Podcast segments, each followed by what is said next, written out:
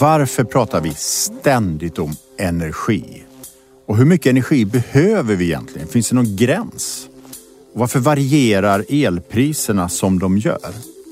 Vi kanske inte kan lova att reda ut alla frågetecken och ge en fullständigt perfekt bild av hur energimarknaden fungerar i ett poddavsnitt. Men vi ska resonera och försöka.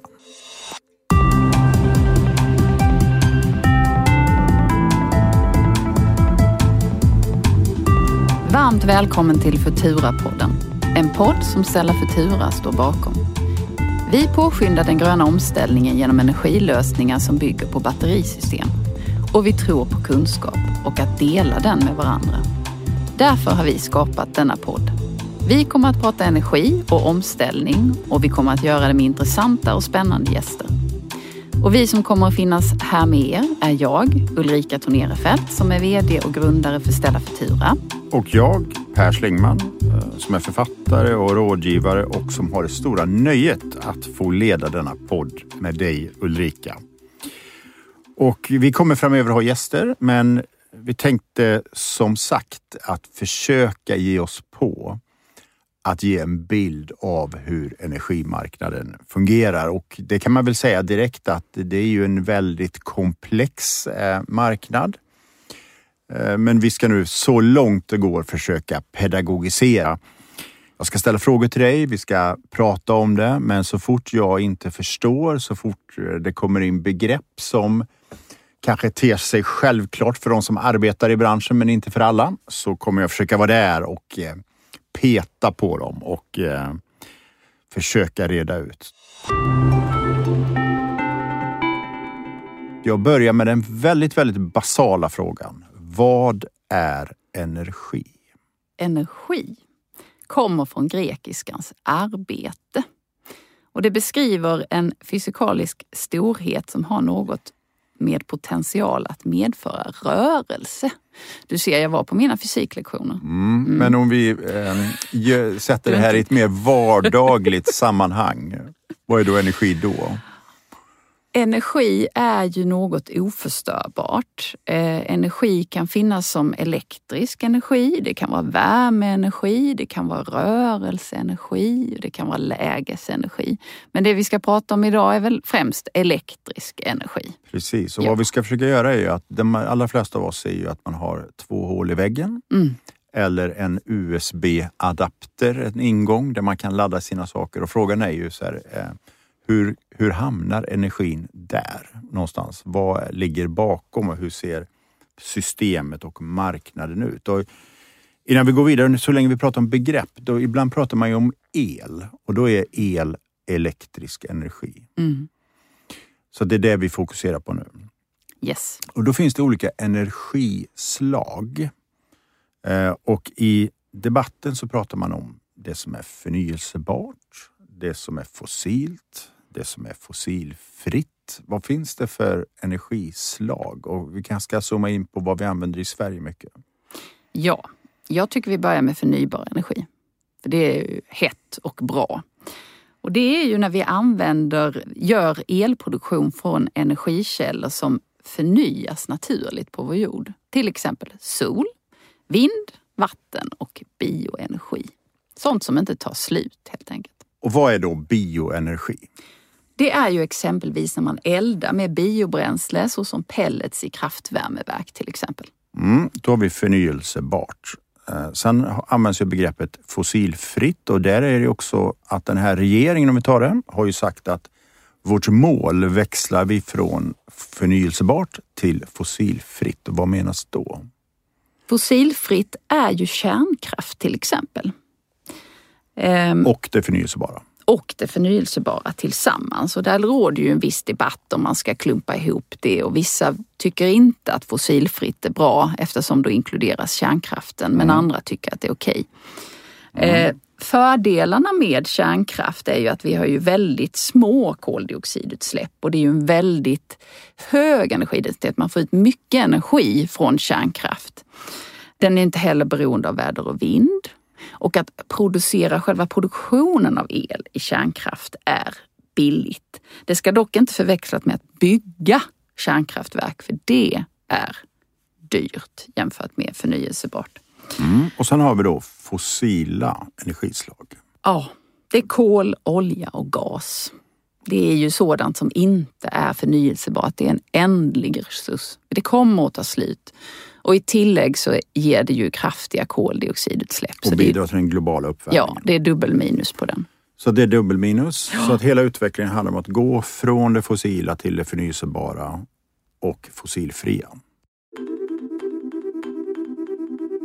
Det är väldigt mycket prat om energi. Mm. Eh, det började ju både kan man säga med eh, att Ryssland invaderade Ukraina och det förändrade ju tillförseln av energi på olika sätt.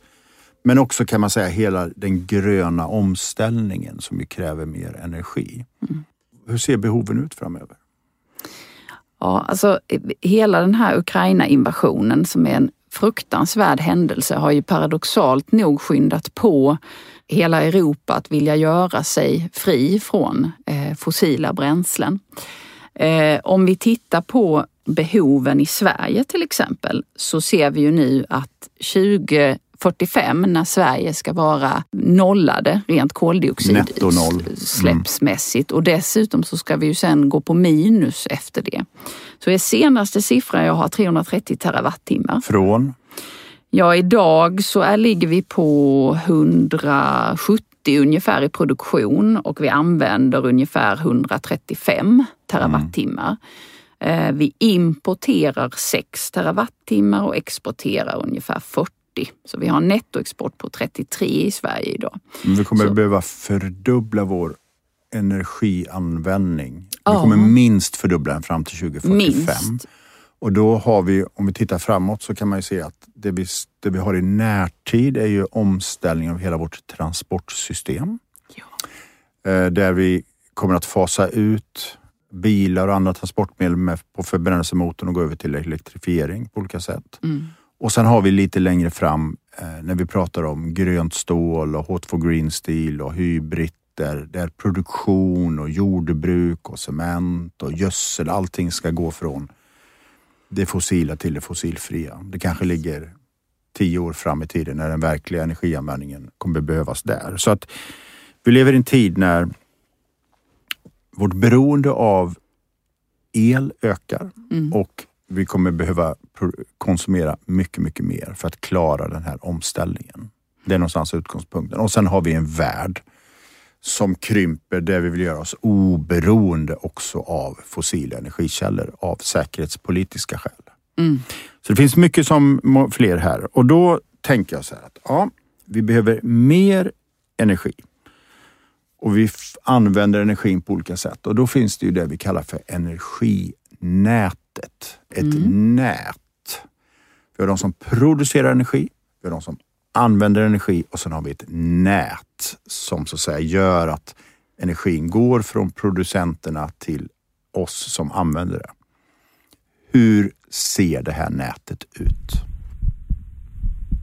Jag tycker en bra bild är att tänka sig det som ett blodomlopp.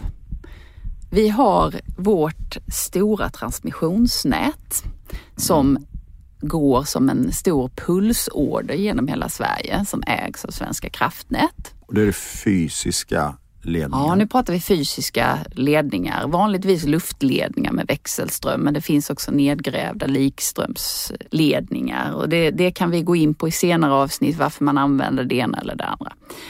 Till detta så finns det då ett distributionsnät nationellt och utlandsförbindelser. För vi ska också komma ihåg att Sverige hänger ihop med hela Europa mm, och Norden. Men vi har transmissionsnätet, ja. de tjocka så att säga, blodådrorna. Mm.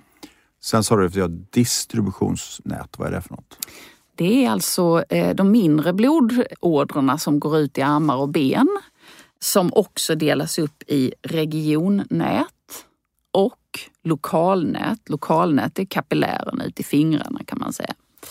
Och vem eh. är det som håller i det här nätet? Finns det liksom en samlad struktur eller är det distribuerat? Ja, det är lite olika. Regionnätsägare är till exempel Vattenfall, Ellevio och E.ON.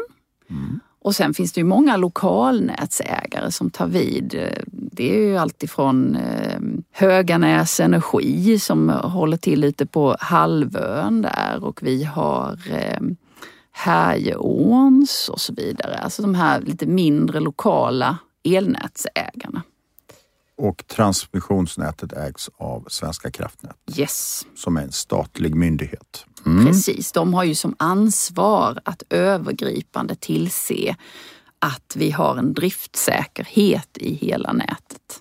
Mm. Och sen har vi då utmaningen att vi ska producera så mycket energi och el som vi använder i varje enskild stund. Mm. Hur går det till?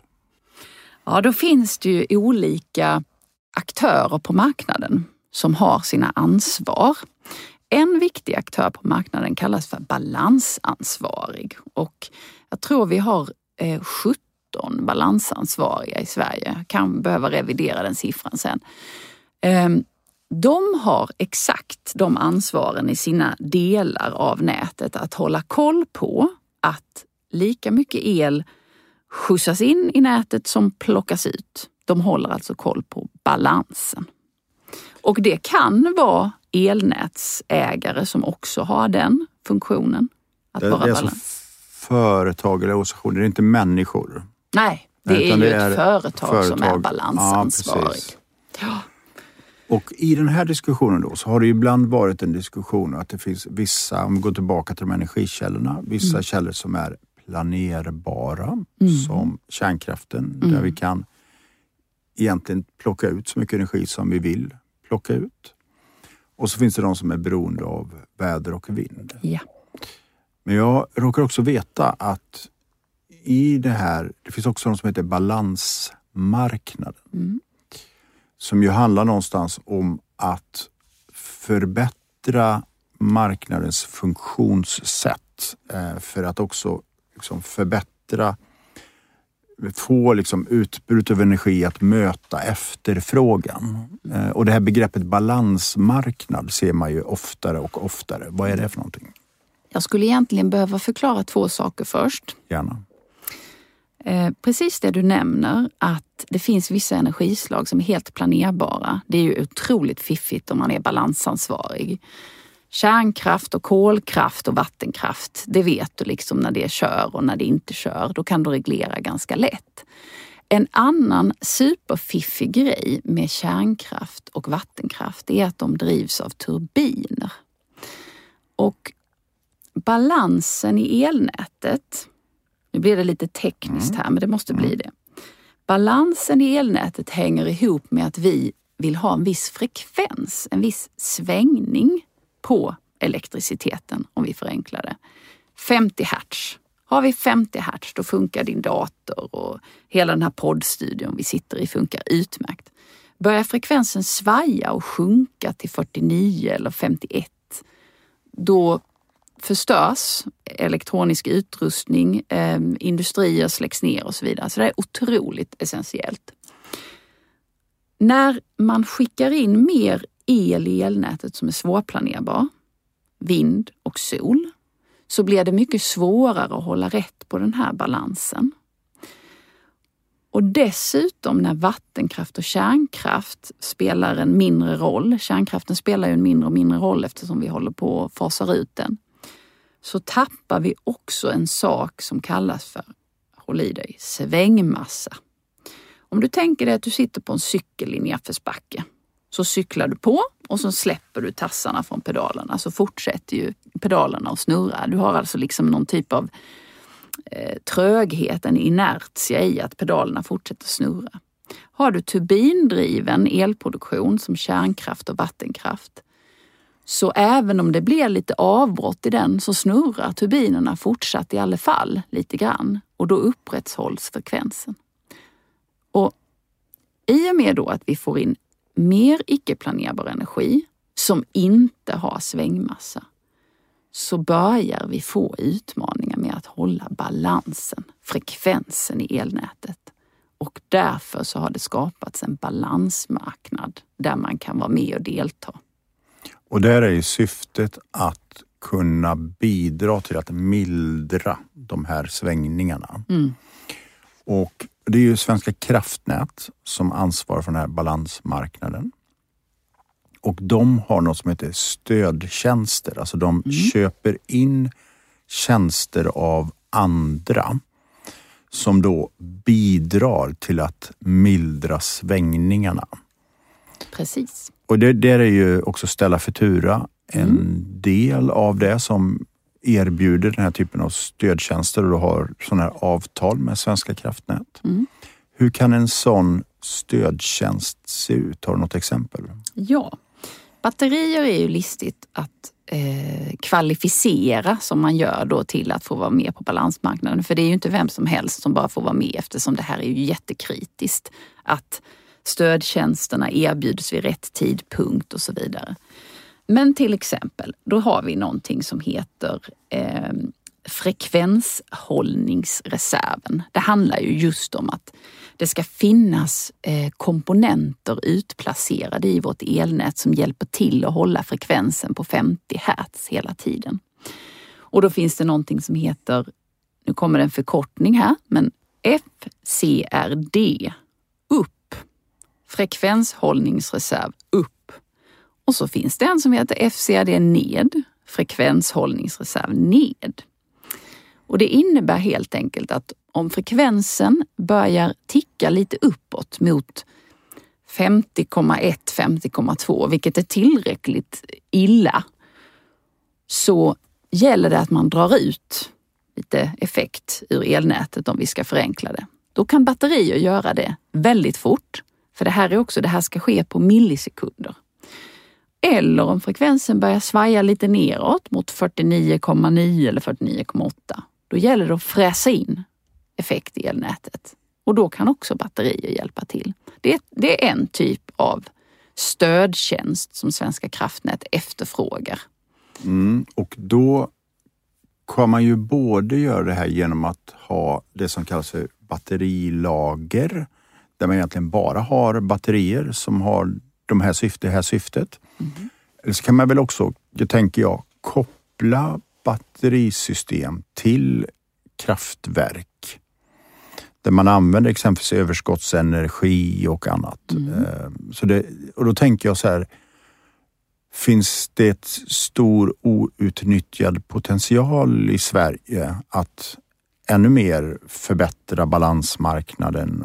Har Svenska kraftnätet, det finns ett fortsatt stort behov mm. av den här typen av stödtjänster? Eller var ligger vi någonstans idag? Ligger vi stabilt kring 50 eller är behovet stort av att ytterligare förbättra det?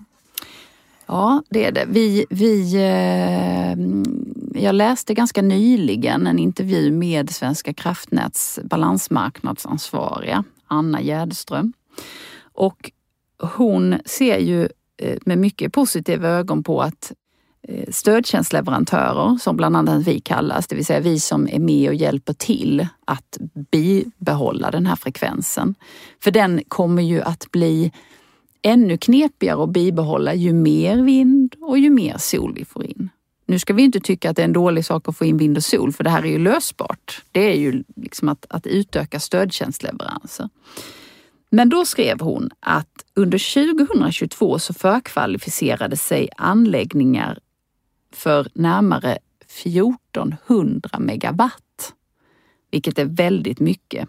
Och det var till alla stödtjänsterna som de har ute på marknaden nu. Jag beskrev två stycken. Det finns sex stycken sätt man kan hjälpa till att hålla frekvensen rätt. Och de varierar lite beroende på att man ska hjälpa till att hålla frekvensen under en längre period eller så är det kort korta frekvenssvajningar man ska hjälpa till. Mm, jag ska säga också, vi har ju också en idé att bjuda in ja. Svenska kraftnät eh, Precis. och kanske fördjupa oss i detta. Men, men det finns någonting att hålla den här frekvensen och mm. att använda både batterisystem, att koppla dem till kraftverk för att ta vara på eh, de möjligheterna som finns.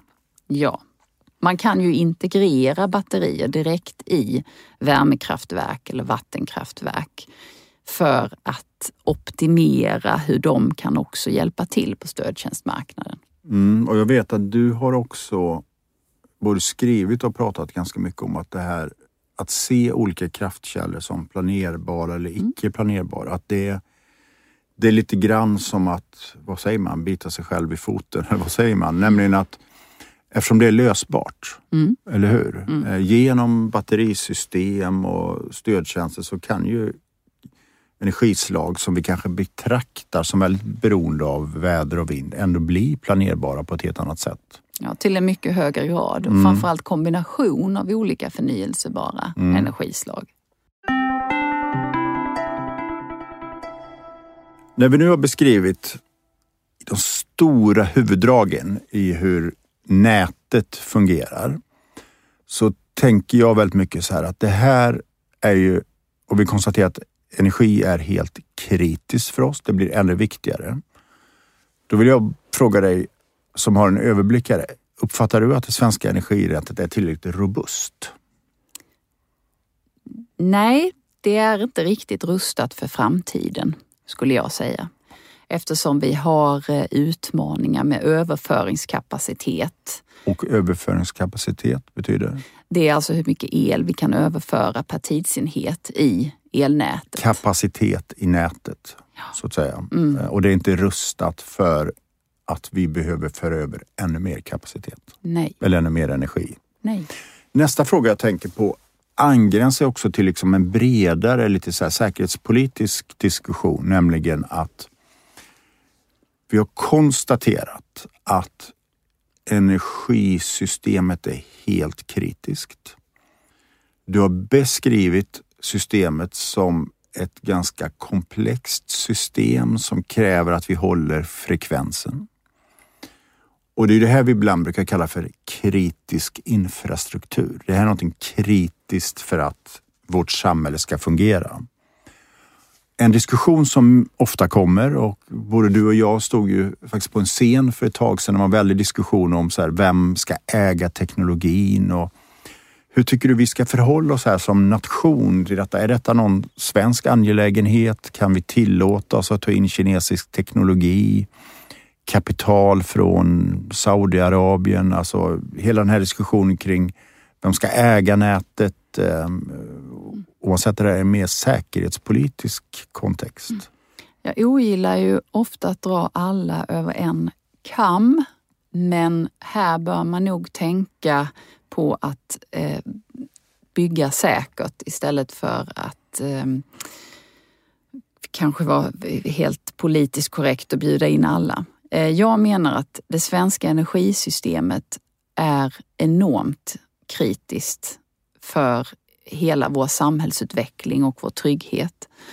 Och då tycker jag att vi ska ha kontroll över det själva. Och då handlar det om att det bör finnas någon typ av lokalt ägande i all sån här infrastruktur vi bygger upp.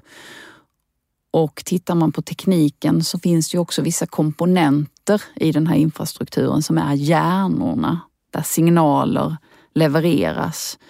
Bara det när vi ska hålla balansen i det här kritiska systemet så jobbar man med någonting som kallas för växelriktare.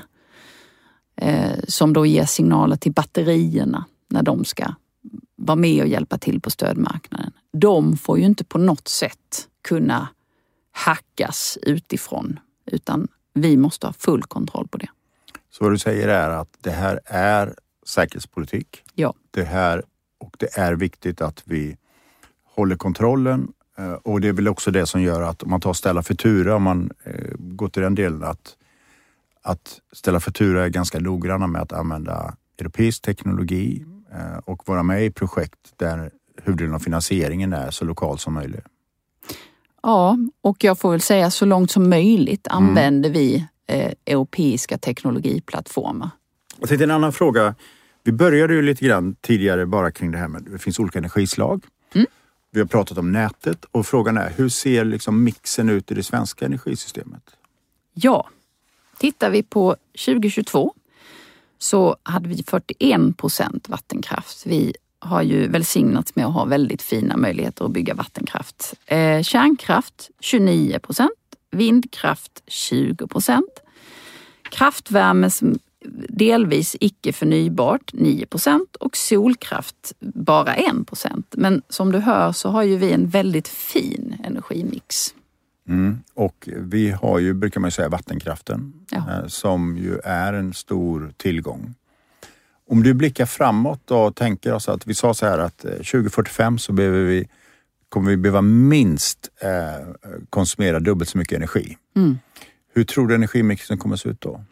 Jag hoppas på att vi har väldigt mycket mer vind, havsbaserad vindkraft och där får vi också fina signaler om att tillståndsprocesserna kommer att förenklas. Sol kan vi definitivt bygga ut mer i det här landet. Man vill ju ibland tro att solenergi eh, är inget för Sverige för vi har ju knappt någon sol men solpaneler idag eh, producerar ju el även när det är lite molnigt. Så det går absolut. Vattenkraften är ju svår att bygga ut men som vi har pratat om så skulle man kunna effektivisera den som vi redan har. Eh, kärnkraft, intressant. Det tar ju lite tid att bygga men vi har ju fjärde generationens reaktorer nu där man kan använda kärnbränslet mycket, mycket mer effektivt och eh, därmed inte behöver slutförvara det lika länge. Så det kan ju också bli en intressant bubblare, tror jag. Så vad man kan säga är att för att också återkoppla att 2045 kommer vi förhoppningsvis, eller måste ha, egentligen 0% fossila bränslen. Vi har så fasat ut all olja, all gas Mm. eh, och att vi har det som är fossilfritt och förnyelsebart. Ja, och en viktig sak till. Vi måste också förstå att energiproduktion måste ske både centralt och decentraliserat eftersom vi gör det mest ekonomiskt eh, optimalt då. Bra, jag tycker att eh, vi låter detta sätta punkt eh, för denna beskrivningen av eh, energimarknaden. Det är ju ett av syftena kan man säga med den här podden att vara en plattform för att utbyta kunskap och erfarenheter men också att faktiskt göra lite anspråk på att försöka beskriva en ganska komplex marknad på ett så pedagogiskt sätt som möjligt och det finns massor av eh, delar av energimarknaden att komma tillbaka till. Hur den svenska marknaden är integrerad med världen utanför, eh, den avreglerade marknaden. Det finns något som heter frekvensmarknad och så vidare och så vidare. Det finns massa, massa ämnen kvar att diskutera. Så vi säger eh, tack så mycket.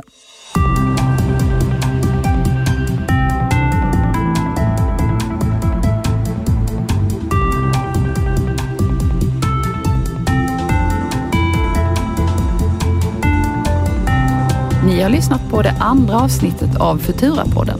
En podd som Stella Futura står bakom. Vi tror på kunskap och att dela den med varandra. Därför har vi skapat denna podden. Hör gärna av dig med idéer på teman eller gäster till oss på Stella Futura och ni hittar oss naturligtvis på LinkedIn. Det här programmet görs på Beppo. Beppo.